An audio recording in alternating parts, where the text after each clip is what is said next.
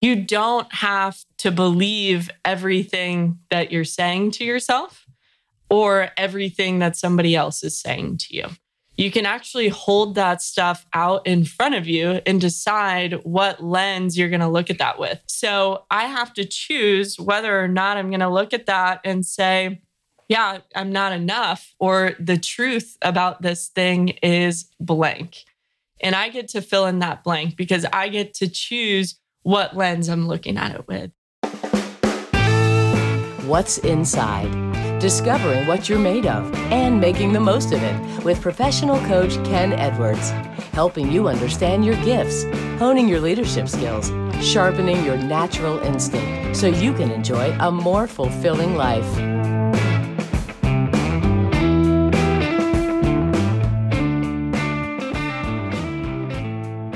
Welcome back to the What's Inside podcast. I'm your co host, Eric Nordoff, and I'm sitting here with Ken Edwards. Ken, good to see you. Hey, Eric. it's going to be a fun one today. Yeah. We have someone that I actually knew her before she came in here for this conversation. Yeah. And she is just a really, really sharp, sharp young lady. She is. Yeah. Alex Wagner Yes. joins us today, and we're talking about the topic of self leadership. And in her role, she has a lot of self leadership that she has to experience and learn to do. So, Yes. you want to say anything more about Alex? Well, she has a good handle on the internal struggle of self leadership, kind of the headspace, because it really has so much to do with what we tell ourselves and how we engage and overcome. Yeah, she's so sharp. You're going to love this conversation. Let's listen to our conversation with Alex Wagner.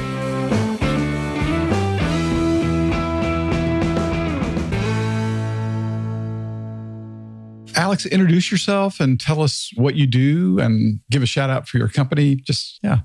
Yeah, my name is Alex Wagner here in Franklin, Tennessee. I'm an agency owner with Symmetry Financial Group, and I've been an entrepreneur for the last five years now, which is kind of wild to say, but I've ever since my first career job, JOB, I've been in sales. So have Mhm. had a, a pretty tremendous sales background. Yeah. And to think about being an entrepreneur for five years when you're so young.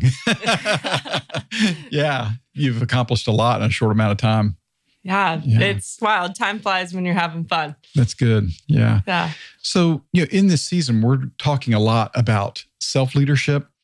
And when I think about self leadership, it's everything from how do you organize your day, like what kind of planner do you use, to the disciplines that and routines that you introduce into your life to help you engage and make your life more efficient, more productive, that kind of thing. And and part of what we're trying to focus on this season is everyone has a different style. And so we have this continuum of highly structured individuals and people that are less structured. And one's not better than the other, they're just designs.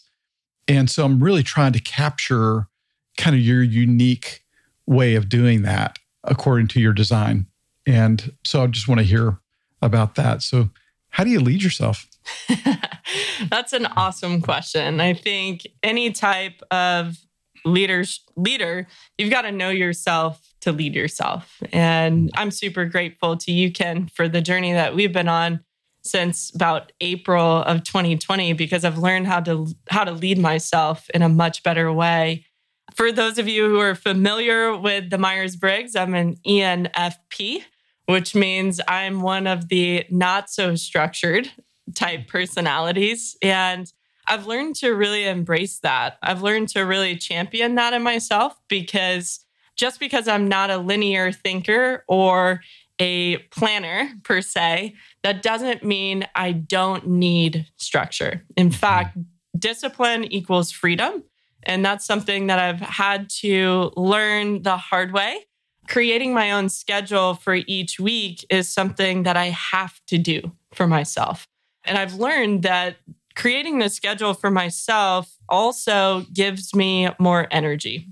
It simply is a game plan for my week. So I don't spend any time figuring out what's next. I don't have any energy leaking out if I'm trying to figure out what do I need to do next here. I look at my schedule And I am not a day planner kind of girl. One of my business partners, she's got the different colored pens and the the calendar and the day planner. And I use Google Calendar. Google mm-hmm. Calendar is essentially my boss. And mm-hmm. so anything I do throughout my week is going to be time blocked in there when I wake up, when I do my personal development, my workouts in there.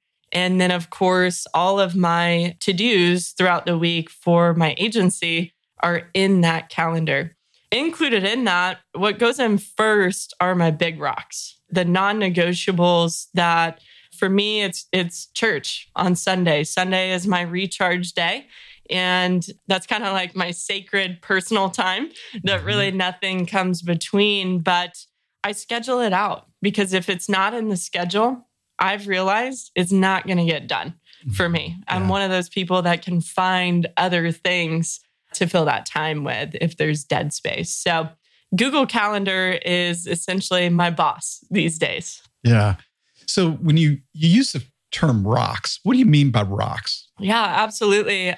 So big rocks are going to be those non-negotiables. For some people that's that's going to be personal development, working out, maybe your journaling time, your writing time, whatever it is that family time is another big rock that people are going to put in there and I'm young, I don't have a family yet, but I do put in there my time with my friends. I need that connection time because of my wiring. So I have that time in my schedule, but what I mean by big rocks are you put those non negotiables in first, and then the other little rocks are going to be those things that have to get done. They mm-hmm. have to get done to make my business move forward. And so for me and in my particular business, it's going to be booking appointments mm-hmm. and sitting with clients, as well as interviewing potential new agents to come on board my agency. So those are some of the little rocks that are in mm-hmm. there. That's not to say that they don't make a big impact because without those little rocks, my business wouldn't move forward in any way each week. So yeah, hopefully that that answers your question there. yeah, it does. Yeah, you said that discipline equals freedom. Isn't that what you said? Yeah. Yeah. Can you say more about that? How that works for you? Yeah, you know, discipline is one of those things that I've really had to embrace. It's mm-hmm. not my natural wiring. And so, in order to do that, I've really surrounded myself with people who are really good at being disciplined. Mm-hmm. And so, I've, I've learned that skill, but I like to think about it this way. One of my mentors, she kind of painted this picture for me, and it's it's really stuck with me ever since if you think about your schedule and putting those time blocks in, you have boundaries, right? When you're blocking out your schedule. And so those boundaries are actually to create that freedom. What I mean by that is if we walked around the world and it was just wide open, no boundaries, it would be chaos, mm-hmm. right? And so when you're putting those time blocks in, they're kind of the guardrails and it's amazing how, when you're actually following those time blocks, how much time you have outside of your business.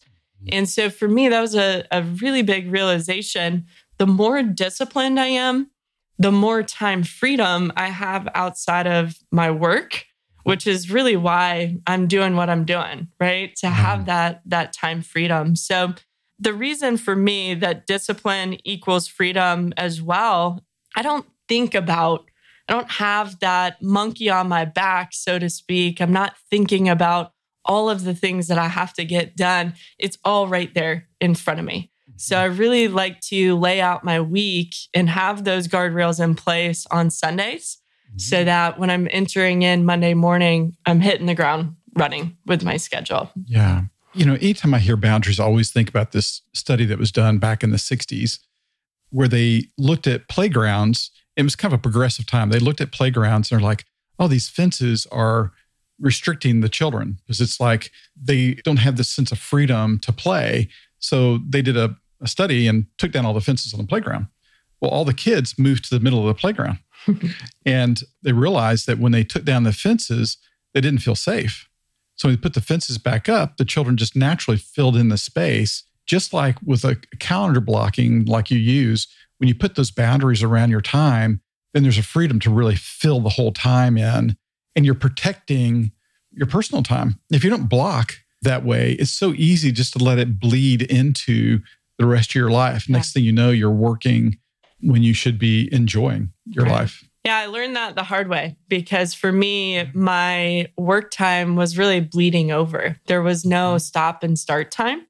And what mm. that does is it really creates bitterness and resentment. Mm. And I had to recognize that in myself. I have control over my day. If I don't own my day, it's going to own me. And so learned the hard way on that one, but I'm grateful that now I really understand this this concept of time blocking and being disciplined with my schedule. It's just a much much better way for me to live internally. Yeah. Yeah. So Alex, I know a little bit about what you do, a very little, little bit, because I tried to do it and it was really, really hard. You know, one of the things that is part of your week, I'm assuming still, is making those calls to get your week started. And what I loved about your business was that you had, it was already pretty well structured. Like there was a suggested, on this day you do this, on this right. day you you you make these calls. And then on this day is when you go out and visit with prospective customers. And what do you do? How do you lead yourself in knowing that you are going to need to make 200 calls in a given time block or whatever the number is, but you know you're going to have to make a ton of calls. There's going to be a lot of rejection, a lot of no's, and a lot of no answers. How do you do that when you might not feel like doing it? Yeah, that's an awesome question. Anybody who's in my circle knows I'm a really deep feeler. And so this is something I've had to learn to fight against is getting emotional about making those calls because it's very mundane. It's not the sexy part of the business, if you will, but it is the most necessary part of the business. Without those calls, I don't actually have a business. And so when it comes down to it, I have to take all emotion out of it and focus on the numbers. It is a numbers game that I'm in. And so I get a no, and it no means next for me. And I laugh if for people who are in my agency, they know I just kind of laugh it off and move to the next call. And so for me, it's one of those things where I can't get emotional about it because the second I get emotional is when the anxiety kicks in, right? And the phone really starts to feel heavy. It takes me out of the game if I do that. And I've been there, done that. I know you got to know yourself to lead yourself. And so I actually put a reward at the end of my day. If I hit my goal, usually it's a glass of wine or in the summertime going to the pool. I've got to have something out there in front of me to chase. And so that's what's been really helpful for me. Another thing that's also been helpful for me, instead of focusing on this being phone calls, and we call it dials, that word really started to make me feel a certain way. So I had to transform that into connections, right? And so when I put the word connection out there, that means I'm not going to connect with everybody. And so my expectation is that I may connect with this person, I may not, but I don't have control over that. I just show up and do my best, right? Show up with excellence. And the people who connect with me, great. The people who don't, great. Move on to the next person. But it's really changed the way that I've approached dialing because now I get excited about making connections and seeing who's going to be on the other end of the phone. You uh, have said twice that you know in order to lead yourself, you have to know yourself. For the Enneagram people that are out there, would you mind sharing your Enneagram number?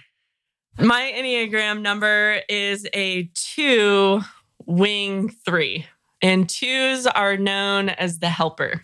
So, yeah. So, how besides between the Myers Briggs and the Enneagram, what other tools or methods or journey have you been on to know yourself? That's a great question.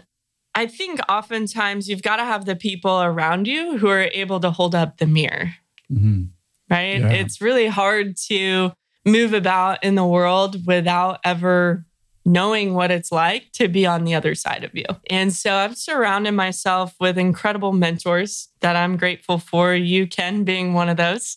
And I'm grateful that I have people to hold up the mirror and say, hey, Alex, this is what it's like to be on the other side of you. And through that process, I've walked through the Myers Briggs, I've done the Enneagram thing, and uh, I've also done Giants tool, the five voices. And that's been really helpful to learn my different tendencies, to learn my strengths, my weaknesses, and then to be able to work on those, to be able to either play to my strengths or work on my weaknesses. Yeah. And so I believe that any leader, again, you have to know yourself to lead yourself, but you also have to know what it's like to be on the other side of you because you may be experiencing one thing in your mind, but the person on the other end may be experiencing something totally different. So I'm just really grateful that I've been in a position with some really quality mentorship and leadership in my own life. Yeah, I can't stress how important that is because you you can't know yourself by yourself. You know, you just can't. And so having that community, developing it, this is probably one of the most glaring things I see that's missing in people's lives. They may have friends, but they haven't developed a level of vulnerability and trust to ask the question, hey, how do I impact you? It's one of the most valuable questions you can ask your community. And then listen with a humble heart in order to receive. And so I just encourage listeners to consider that. Like build your community if you don't have one. If you do, take the risk of asking people. I've given clients uh, homework assignments before to reach out to their customer base or pick 10 of their favorite customers or clients and just simply ask, What has my impact been on you? And it's been shocking some of the feedback that they've gotten. Uh, they've come in just surprised at uh, the impact because they just don't see themselves clearly. And so I just encourage you to take the risk of asking, inquiring, go deeper so you can learn and grow. And if you are too afraid to ask, find a therapist, get some help. but sometimes people just get stuck and they get blocked and they just don't make any kind of progress. So do your work and be willing to engage more deeply. So I'd love that. And and you do. I know your community, a lot of your community anyway, and a lot of solid people that reflect back truth. Sometimes it's not fun. Sometimes not, but that's the best way to grow. Yeah. You know, it is. It is the best way to grow. And to that point, like there have been moments where the reflection back has been awesome. Like, wow, I don't see myself that way. I don't see myself as mm-hmm. a leader like that. And I'm grateful to hear that feedback. The other times mm-hmm. it's kind of a sting, you know? Yeah, It's kind of a sting where it's like, wow, okay, I've, I've really got a blind spot here and and I need to to grow in this Right. area. So grateful for the people who challenge you Mhm. and support you. Yeah. You know, that healthy balance of support and challenge is just so necessary for anybody who's out there leading themselves or or even leading a team. Right. And sometimes the good reflection is more difficult to hear. It is for me often. Absolutely. The things that are sting, it's like, well, I kind of expect that. It's kind of like, well, yeah, I know that I'm this or whatever. And but we need to hear the positive too, because often it reflects the impact of our motivated gifts, kind of where we're in our sweet spot. And so to to deny that, we're actually denying ourselves of a positive, healthy truth that might actually lead to greater freedom and impact in our work. Absolutely. I think for me that that positive feedback is definitely tougher to Mhm. receive because what it does is it fights against that narrative that you have in your mind Yeah. about yourself. And I think we all struggle with that self-talk real. Yes. And sometimes when people reflect back to you something really positive, it's tough to take in because mm-hmm. of what you're telling yourself, the story you're telling yourself about yourself. And so I'm super grateful for the people who do go out of their way to reflect those positive things back to others. I think we need more of that, especially in business. I think we hear a lot of the negative feedback or the critiques or the challenges, but I would just encourage you if you're in your circle, like be positive and share the positive feedback to other people because I promise it's going to be tougher for them to receive that. I know mm-hmm. for me that's that's true across the board. Yeah. Yeah. So you change the name of dials to connections to help you. What about when you go out on the road and you're you're meeting with customers and I mean I'm sure you have all kinds of stories. I did in one day of trying to do it of dealing with different types of people. How do you deal with the things that are out of your control, which is the customers that you're going to see, potential customers you're going to see? What are some mental and emotional battles that you face, but how do you overcome in those battles? So good. That's a great question. Luckily, due to COVID, I know this isn't everybody's case, but I don't have to go out on the road and I have a ton of stories. I was flying all over the country and driving to so many different appointments, and there's a lot of time to be in your head when you're out on the road and you're kind of by yourself. You're left with your own thoughts. And so the mind is a battlefield. It's simply a battlefield, and you have to choose what's true and what's not. And so, um, grateful for your leadership, Ken, in the fact that you've helped me with some tools in in this particular area where you don't have to believe everything that you're saying to yourself or everything that somebody else is saying to you. You can actually hold that stuff out in front of you and decide what lens you're going to look at that with, whether that's the self talk narrative, right? And for me, that's just a, a narrative that I struggle with of it's, I'm not enough. And I know a lot of people out there have that same one. So I have to choose whether or not I'm going to look at that and say, yeah, I'm not enough, or the truth about this thing is blank. And I get to fill in that blank because I get to choose what lens I'm looking at it with.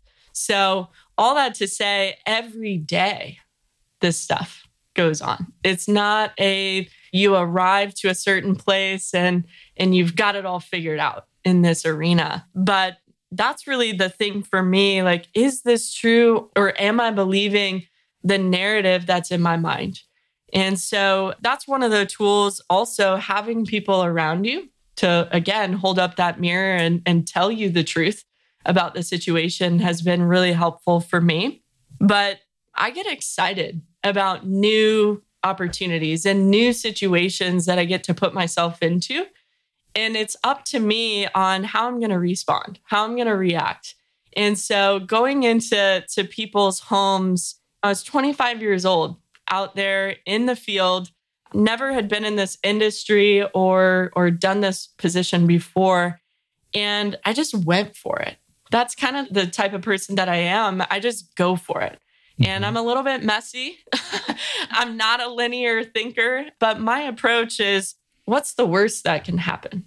Right? What's yeah. the worst thing that can happen to me? So, yeah, mindset is so, so key, especially in my business. But I've realized that all of that transfers over in the day to day. So, protecting your mind, protecting what you're actually saying to yourself and believing about yourself, that's been an absolute battle for me. But it's been one where I finally feel like I'm able to have a victory over that.